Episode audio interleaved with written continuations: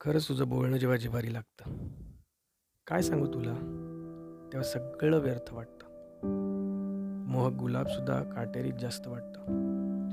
गार असतो जुळजुळणारा वारा, पण जीवाला मात्र वादळच छळतं. पंचपक्वानांचा बेत समोर असतो, पण दोन घासावरच भागतं. खरंच तुझं बोलणं जेव्हा जिवारी लागतं.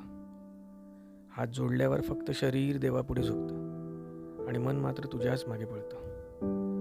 तुझा असतो आबोला आणि मन मात्र कल्पनेत रमतं.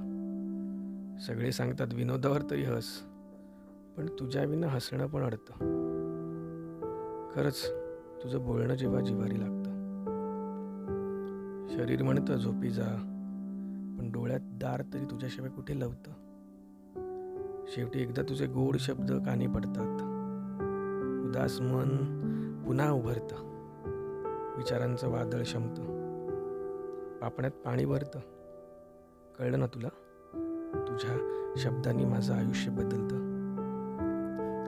नमस्कार मित्रांनो, मी अमित नागवेकर. अमित स्पीक्स या पॉडकास्टमध्ये तुमचं पुन्हा एकदा स्वा स्वागत करतो आणि हे जे तुम्ही शब्द जे माझ्या तोंडून तुम्ही जे ऐकलात ते आहेत कवयित्री समीरा हिने लिहिलेले आणि माझ्यातर्फे मी ते तुम तुम्हाला सादर कर केलेत आज. नक्कीच तुम्हाला ते आवडले असतील आणि आवडले असतील तर नक्की आपल्या मित्रपरिवाराला ते शेअर करा.